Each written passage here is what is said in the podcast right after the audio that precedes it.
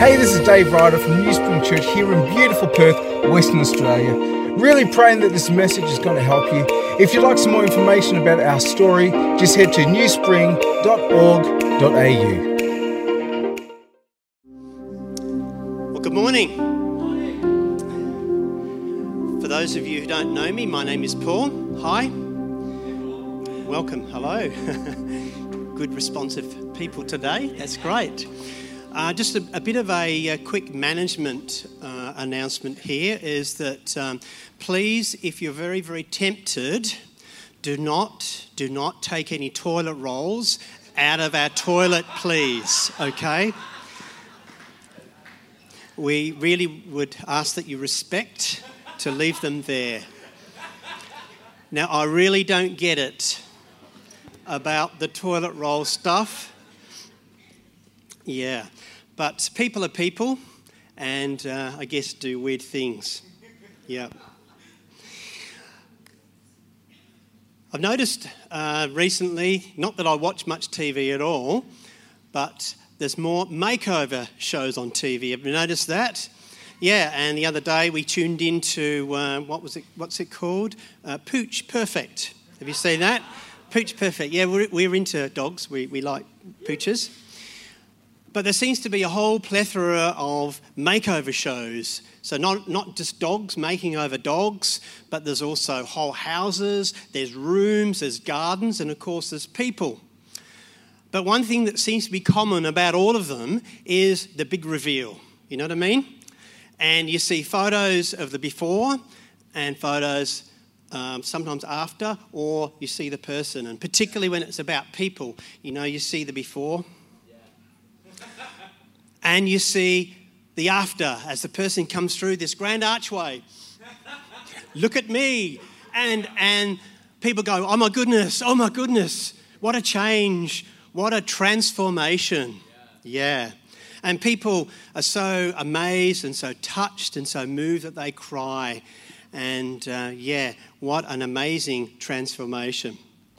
Well, let me tell you, these shows have nothing on what we're about to see here in, in Mark chapter 9.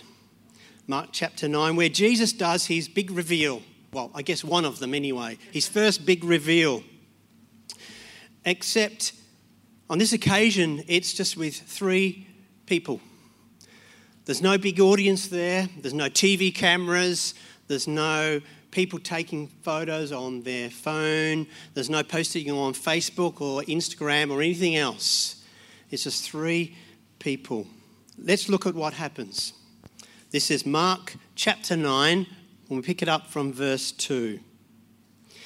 After six days, Jesus took Peter, James, and John with him and led them up to a high mountain where they were all alone. There he was transfigured before them. His clothes became dazzling white, whiter than anyone in the world could bleach them. And there appeared before them Elijah and Moses, who were talking with Jesus. Peter said to Jesus, Rabbi, it is good for us to be here. Let us put up three shelters one for you, one for Moses, and one for Elijah. He did not know what to say, they were so frightened. Then a cloud appeared and covered them, and a voice came from the cloud This is my son whom I love. Listen to him. Suddenly, when they looked around, they no longer saw anyone with them except Jesus. As they were coming down from the mountain, Jesus gave them orders not to tell anyone what they had seen until the Son of Man had risen from the dead. They kept the matter to themselves, discussing what rising from the dead meant. And they asked him, Why do the teachers of the law say that Elijah must come first? To which Jesus replied, To be sure Elijah does come first and restores all things. Why then is it written that the Son of Man must suffer much and be rejected? But I tell you, Elijah has come, and they have done to him everything they wished, just as it is written about him. Lord, we come uh, at your knee now this morning. Lord, we ask that you will open our hearts, open our minds afresh. Lord, that you'll dispel any preconceived ideas we may have. Lord, that you'll melt away the busyness of our week, the distracting thoughts. And Lord, we invite your Spirit to come and minister to us. Father, we do ask that you will hide the speaker, but bring the words from you alive to us today. Father, we thank you for the power of your word. We thank you for the, your power in our lives. And Lord, touch us now as we look at this, as we journey together in Jesus' name. Amen. Amen. Yes. Now, I love the way that Mark lays out the flow of events in this gospel. Now, what was the big idea from last week? Can you remember? Uh, not Matt, because he, he presented it. What was the big idea last week? Basically, that salvation is free, but discipleship will cost you your life. Do you remember that? Salvation is free, but discipleship will cost you your life. And from Mark chapter 8, verse 34, as we back up the truck for a moment, let's refresh our memories as we get, also get the context. If anyone would come after me, let him deny himself and take up his cross and follow me. For whoever wants to save their life will lose it. But whoever loses their life for me and for the sake of the gospel will save it. What good is it for someone to gain the whole world, yet forfeit their soul? Or what can anyone give in exchange for their soul? I reckon this is probably one of the most challenging statements that Jesus ever gave or made. And after driving this truth deeply into our souls, our passage, very much today showcases who Jesus is and that the kingdom of God is a kingdom of transformation. The kingdom of God is a kingdom of transformation. If you want to go home, and I trust you will, do a little bit of follow up uh, on this, you can find the, the same um, uh, event depicted and recorded in Matthew chapter 17 and Luke chapter 9. So, the kingdom of God is a kingdom of transformation. And as we've been hearing, as we've been journeying through Mark, who is Jesus? Who is Jesus? Here in chapter 9, we have more of the answer. Who is Jesus? Who is Jesus? He is God. He is God. And this is the midpoint of this Gospel of Mark. The midpoint. Everything leads up to this, this moment and everything flows down from it. I think Matt said last week it's a hinge, and he used a, a couple of other uh, words. But here is a very big focal point. So come on a journey with me as we go through what we see here in Mark chapter 9. And as we do, ask the questions what can we learn about Jesus? What can we learn about the kingdom? What can we learn about ourselves? And what can we learn about God's call on our lives? So I'm going to um, put this in a bit of a different way to perhaps you might be used to. But my first point here is don't keep relying on a previous mountaintop experience, but keep growing. Let's look at verse 2. After six days, as we've already mentioned, Jesus took Peter, James, and John with him and led them up to a high mountain where they were all alone. They went to a high mountain where they were all alone. Now, the text doesn't say which mountain this was, but we think it was Mount Hermon, okay? Mount Hermon, which has an elevation of over 9,000 feet. What's that in metres? About just over 2,500 metres high. So it's a very, very high mountain. And you can imagine the glory of God just being there at the top of this mountain. Wouldn't you like to have been there? Yeah, yeah I would. Well, there's two, two of us who would like to have been there anyway. But you know, while studying this passage, it really impacted me how much mountains and going to the top of a mountain was very much important and significant in the history of Israel. As we can reflect back uh, to some moments during um, Israel's history and in the Old Testament, it was on a mountain that Abraham proved his faith in God as he prepared his son Isaac as a sacrifice, which of course never, never happened. It was on a mountain that God showed Abraham all the lands of Canaan that they would inherit as a people. It was on a mountain that Moses encountered God for the first time. And then what happened? He received the, Ten Commandments. And it was on the same mountain that God revealed himself to Moses as well. It was on a mountain that Elijah overcame the prophets of Baal and recorded a great victory. And of course, Jerusalem was uh, founded on what's called Mount Zion. Mount Zion. So it's not by chance, I believe, that Jesus took his disciples up to that mountain. It's a significant moment in the disciples' apprenticeship and learning, I believe. Here it's like Jesus was saying to his disciples, Hey, guys, you ain't seen nothing yet. Come with me, and I'm going to show you something special. Something special. Now, I wonder what was going through the minds of the disciples at this stage. This mountaintop experience gave them a glimpse into the holy, a glimpse of heaven, a glimpse of who God is. There are times in our Christian lives where we can have some of these special moments, aren't there? Where the Lord shows up and shows us or talks to us about something special. Some people call them mountaintop experiences. Yeah? Have you had some of those in your life? Yeah. And we might catch a glimpse of heaven. We might hear something special that God is saying to us, where we really catch a glimpse of the heart of God, a special spirit revelation, something special. We have these moments in our spiritual lives, don't we? But you know, we don't stay on that mountaintop just like the disciples did. What happened to the disciples? They went down to the bot to um, uh, off the mountain, and um, after he, Jesus had shown his glory to, to them, he took them back down off the mountain and told them something further, which we'll look at a bit later on. The same with us. We don't stay there at the top of the mountain. We need to come back down and go through the valley, and that's often where the growth takes place the most. It's great to spend time with the Lord on that spiritual mountaintop, but we need to keep growing, to not look back and rely on that same experience and same mountaintop experience.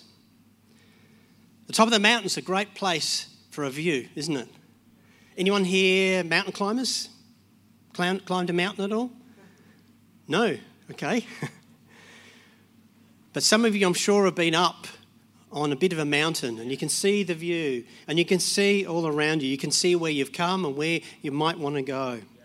The same in our own spiritual lives. They're important moments for us. But in order to do that, we come off the mountain go through the valley so we can reach the next mountain. The second thing we see in verses 2 to 3. And there he was. Who's he? Jesus, transfigured before them. His clothes became dazzling white, whiter than anyone in the world could bleach them. And there appeared before them Elijah and Moses, who were talking with Jesus. Here, the word that is used for transfigured is meta, metamorpho. Say that again, it's metamorpho. That's how you pronounce it. And does that sound familiar to us? Yep, it's where we get the word metamorphosis from, isn't it? Meta meaning change, and morphe or morph meaning body or form. So it's a change of form here. Jesus was changed. Reminds me of the time when I was growing up as a little tyke, a little guy, and um, I had, uh, and I still have, a fascination for frogs and caterpillars. Okay? And much to my mum's horror, what I would do is I would go and get some tadpoles and sneak them up to my room because I love to watch them transform into that, what I see as a beautiful frog and get caterpillars and feed them and see them grow into that uh, uh, and, and, develop that pupa that, or that chrysalis and then emerge. And I had the opportunity of seeing one butterfly actually come out of its chrysalis spread its wings, and yeah, what a fantastic change that was. Metamorphosis. It means a radical change. A radical change. And this word is used only four times, believe it or not, in the New Testament. It's here in Mark, it's in Matthew, but it, and it describes a radical transformation. The Apostle Paul was, as we probably know, was a huge big persecutor of the Jews and of the church. But on that one day, on that road to Damascus, the Spirit of God came in a powerful way and completely transformed this guy. This guy who was a Jew hater, who persecuted Jews, and he became an apostle for the Lord Jesus Christ. From shouting out murderous insults and threats to an agent of God's grace that helped change the lives of many, many people. What a transformation. That's radical. That's radical. In Romans 13:2 it says that as believers we are to be transformed by the renewing of our mind. It's the same word here. Radical transformation and we don't have time to, to be uh, dwelling on this today, but it's about renewing our minds and allowing God's Spirit to change our minds and our thoughts. It's radical transformation. Now, this is exciting because there's three facets to this transformation here. As a Christian, when we put our faith and trust in the Lord Jesus Christ as our Saviour, we have been transformed. That's in the past. Then we are continually transformed. That's in the present. We are being transformed. Then there's also a strong sense in which we will be transformed. That's future. I find that exciting past, present, and future, God is at work transforming our lives. We have been transformed. 2 Corinthians 5:17. A passage that I'm sure is very familiar with you. Therefore, if anyone is in Christ, the new creation has come. The old is gone, the new is here. Hello, the new's here. Transformation, radical transformation. Are you a new creation? Yeah then we are being transformed. 2 Corinthians 3:18 tells us. And we are all who with unveiled faces contemplate the Lord's glory are being transformed into his image with ever increasing glory. Isn't that great? Which comes from the Lord who is the Spirit. God is transforming us to be more like Jesus. To be more like Jesus, to become more Christ like. And His Spirit is the agent who does that. Again, we could spend a lot more time on that. But I just want you to capture this aspect of transformation. And then there's a third one, and it was included in some of the words we sang in a couple of songs. We will be transformed. Philippians 3:20 to 21. But our citizenship is in heaven and we eagerly await a Saviour from there, the Lord Jesus Christ, who, by the power that enables him to bring everything under his control, will transform our lowly bodies. Hello? That's great. So that they will be like his glorious body. And 1 Corinthians 15 50 to 54. I declare to you, brothers and sisters, that flesh and blood cannot inherit the kingdom of God, nor does the perishable inherit the perishable. Listen, I tell you a mystery. We will not all sleep, but we will all be changed. In a flash, in the twinkling of an eye, at the last trumpet, for the trumpet will sound, the dead will be raised imperishable, and we will be changed. There's that transformation again. Will be changed. For the perishable must clothe itself with imperishable, and the mortal with immortality. When the perishable has been clothed with the imperishable, and the mortal with immortality, then the saying that is written will come true death has been swallowed up in victory. Now I've reached the young age of 60. Um, I'm starting to realise a bit more about my own mortality. And I've also been having people reminding me, hey, Paul, you're not, they say, you're not getting old, you are old. but when I look in the mirror, I still see a young man. I still see a young man, but my body reminds me that my body is perishable. It groans more, it aches more, it's a bit slower than what it used to be. Yeah, some of you are nodding your heads. You can relate to that? Yeah. And the things that I want to do, I can't always do as much as what I used to. But one day, my body is going to be transformed. The old, frail, imperfect body will change. I wonder what that will look like. Wow.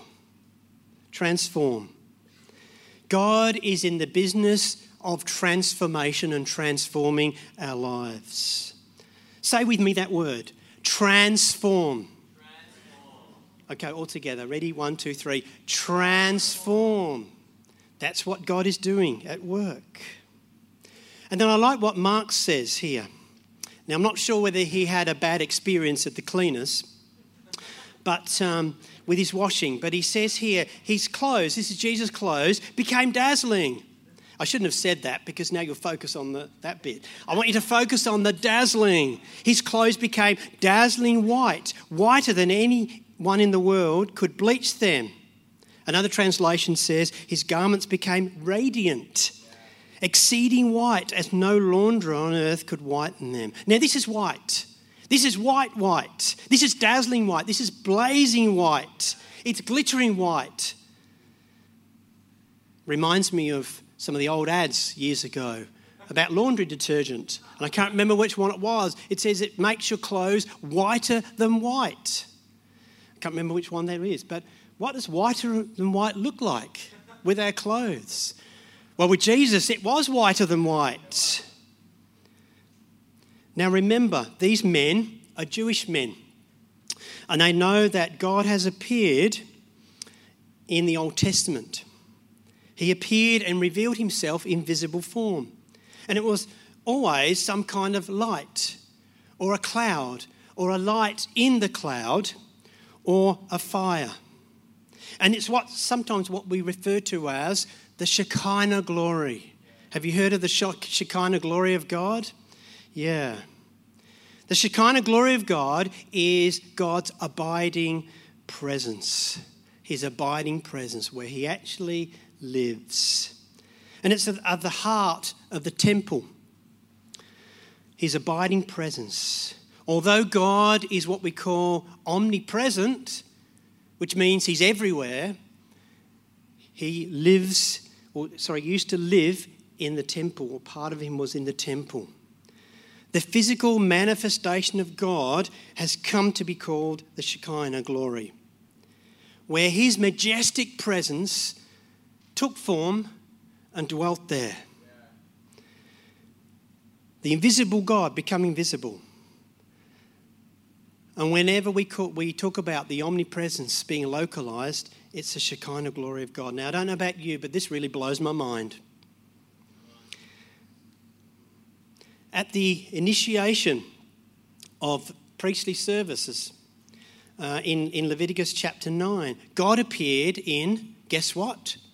Light.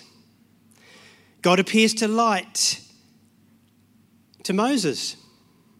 In the tabernacle, when it was completed and the Shekinah of glory appeared, what did it appear as? Guess what? In as light. When the ch- children of Israel rebelled against God, God turned up and appeared in, guess what? Light. When the temple was completed, God descended there and appeared as light. So you get the idea, eh? Every one of those was an appearance of God as light. God somehow, I kind of, the first word came to me was reducing his, his appearance, or he's reducing his nature rather, but that, that that undersells it. Somehow God would allow him part of his nature to be contained as visible light, unearthly, supernatural.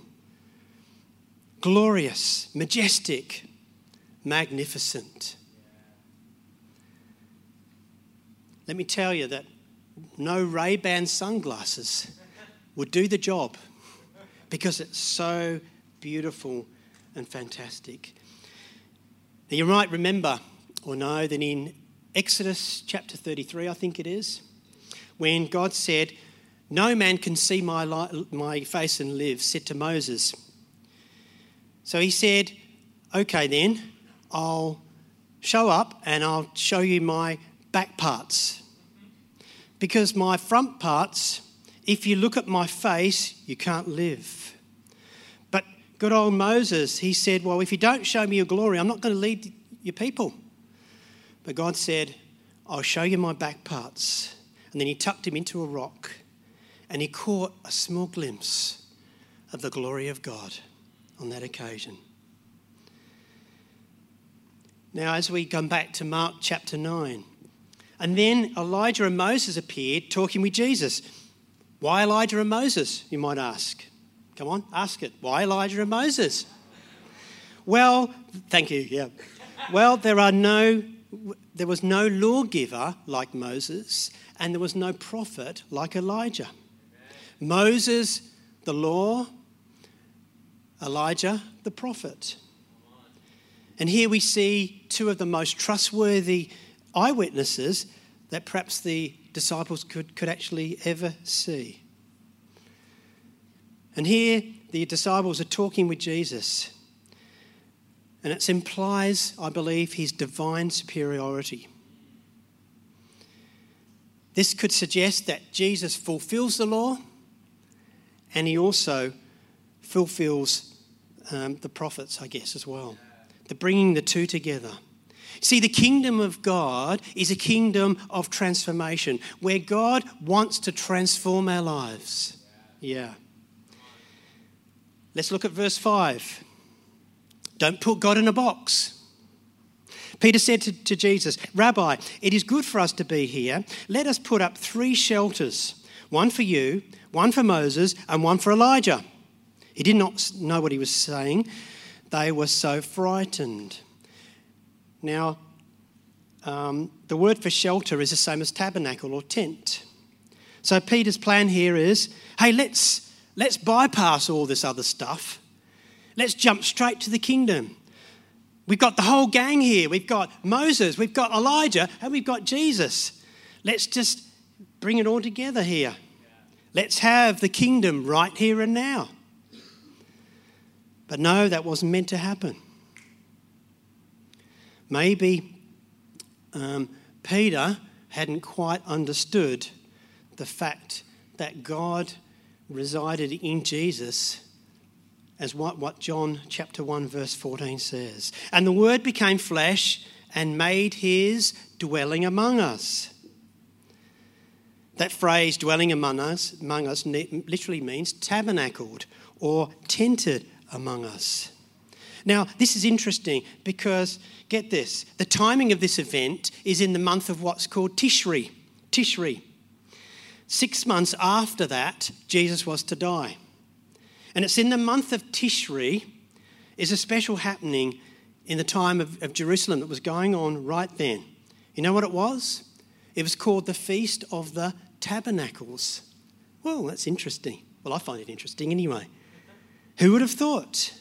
What did the ta- tabernacle commemorate? It commemorated the exodus from Egypt. What perfect timing. So maybe Peter thought this is, this is a time when we should commemorate the great exodus and we should have this right now. Let's do it. But we can't put God in a box, can we? We can't put God in a box. We can't put a limit on Him and His power, on His presence. He can't be contained because God is all powerful. His glory, His power, His workings, His movings has no boundaries or limits. We can't package God.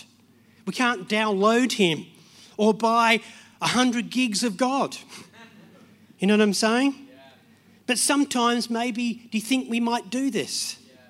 We might try to um, limit God. Hey, I know.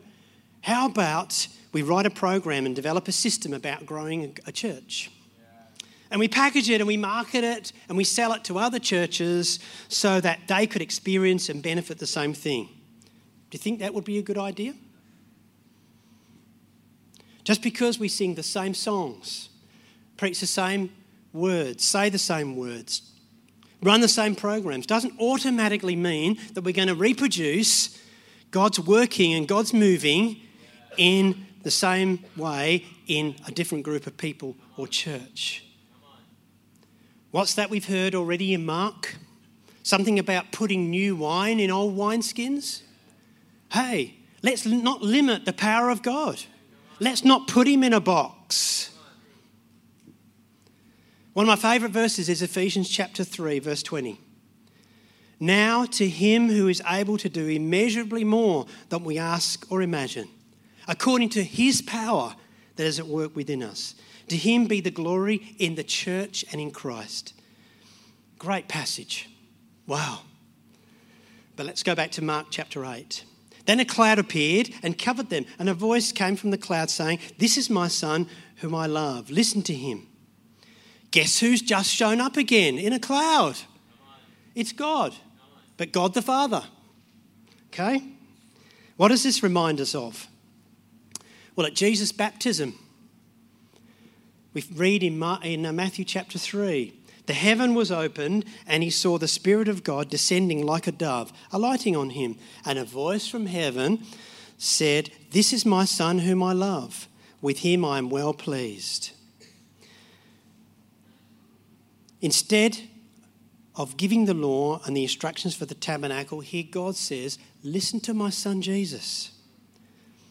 The kingdom of heaven is a kingdom of transformation where God wants to transform our lives. And my fourth point today is we are living testimonies of who Jesus is. Let's be a witness. As they were coming down the mountain, Jesus gave them orders not to tell anyone what they had seen until the Son of Man had risen from the dead. They kept the matter to themselves, discussing what rising from the dead meant. Now, I think that would have been particularly hard for the disciples coming down the mount at that moment because they would naturally have wanted to tell people what they saw. But Jesus said, No, don't tell anyone about it until I'm gone. Why not? I believe it's because the gospel was not complete. Jesus' transfigured glory can only be understood in the light of the suffering, death, and resurrection. Jesus' transfigured glory can only be understood in the light of his suffering, death, and his resurrection. Thankfully, when we have a mountaintop experience, we can tell people about it, can't we? Because we live this side of the cross and the Spirit. And we are living testimonies to who Jesus is. That's a very sobering thought, isn't it? Do people see Jesus in us? Many, many years ago, I used to play competitive table tennis. and um, I played against this lady. She was pretty good. Um, and at the very end of the game, we shook hands like you usually do. And she just said to me, um, Great game. You're a Christian, aren't you? Now, I never met this lady before. I never met her. And she said, You're a Christian, aren't you? And I said, Whoa, um, yeah, I am. How can you tell? And she said, I just could. I just could. And I thought, was I playing table tennis in a holy way? Was I smashing shots and doing it in a godly fashion? Look, I, I, I don't know. But she saw Jesus in me. Now, I'm no more no special than any or different than anyone else here today. But there are times when people can and should see Jesus in us.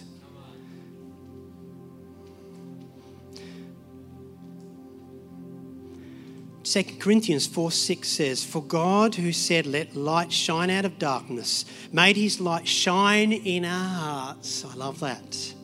To give us the light of the knowledge of God's glory displayed in the face of Christ. Somehow, Jesus will shine through our hearts. Let's live in such a way that that'll happen. The kingdom of God is a kingdom of transformation where God wants to transform our lives to become more like Jesus. And then my last point as we wrap up. One day we will see the glory, his glory in all his fullness and splendor. Let's look forward. Now, we have been hearing way too much bad news lately of doom and gloom, you know, of global warming. We're going to fry in the increased heat. The bushfires and floods over east, which of course was horrific for those people who experienced it. And now it's the doom and gloom of the coronavirus and the way it's affecting our economies and starting to impinge our daily lives. And of course, now it's the shortage of toilet paper. But this is great. Here is good news. Is fantastic news that one day we will see the full glory and splendor of the Lord in all its greatness. And we will be eternally in His presence. That is something to look forward to. And the closer you get in years, like me, the more that's such a fantastic thought. 1 John 3 2. Dear friends, now we are children of God, and what we will be has not yet been made known. But we know that when Christ appears, we'll, we will be like him, for we shall see him as he is. We shall see him as he is. And in Revelation chapter 21, then I saw a new heaven and a new earth. For the first heaven and the first earth had passed away. There was no longer any sea. I saw the holy city, the new Jerusalem, coming down out of heaven from God, prepared as a bride, beautifully dressed for her husband. And I heard a loud voice from the throne saying, Look, God's dwelling place is now among the people, and he will dwell with them, and they will be his people, and God himself will be with them and be their God. He will wipe away every tear from their eyes. There will be no more death or mourning or crying or pain, for the old order of things has passed away. He who was seated on the throne said, I am making everything new. And he showed me the holy city, Jerusalem, coming down out of heaven from God. It shone from the glory of God, and its brilliance was like that of a precious jewel, like a jasper, clear as crystal. And then a bit further it says, I did not see a temple in the city because the Lord Almighty and the Lamb are its temple. The city does not need the sun or the moon to shine on it, for the glory of God gives it light and the Lamb its lamp. The nations will walk by its light, and the King of, of the earth, kings of the earth will bring their splendor into it.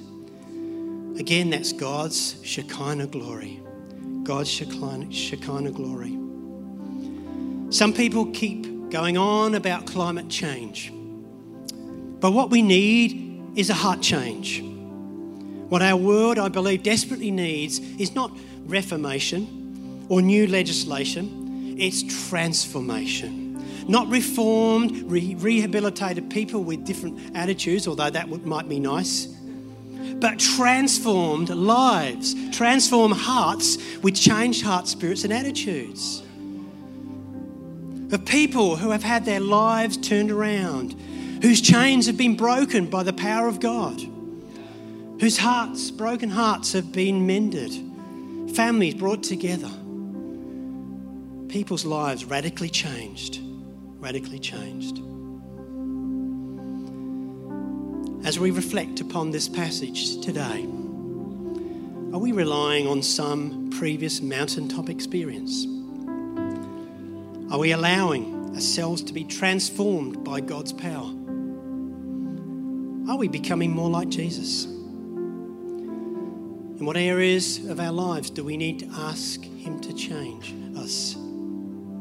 Maybe we can be agents of transformation for other people's lives in a hurting world. In a few moments, we're going to stand to sing our final song. And if the Lord is really speaking to you today, and you feel like there's something there that you need the Lord to ask the Lord to change, to transform, we invite you to come to the front of our meeting today. We've got people who will come and pray with you and share with you. Because the power of God is here in this place today, and He wants to change, transform, and continue to transform our lives. Is your life in need of a radical transformation? Maybe you've never come to know Jesus. Today is that time. We need to give your life to Him and experience that you being a new creation in Him. Do you need a breakthrough? The kingdom of God is a kingdom of transformation where He wants to transform us to become more like Jesus, demonstrating His power in and through us.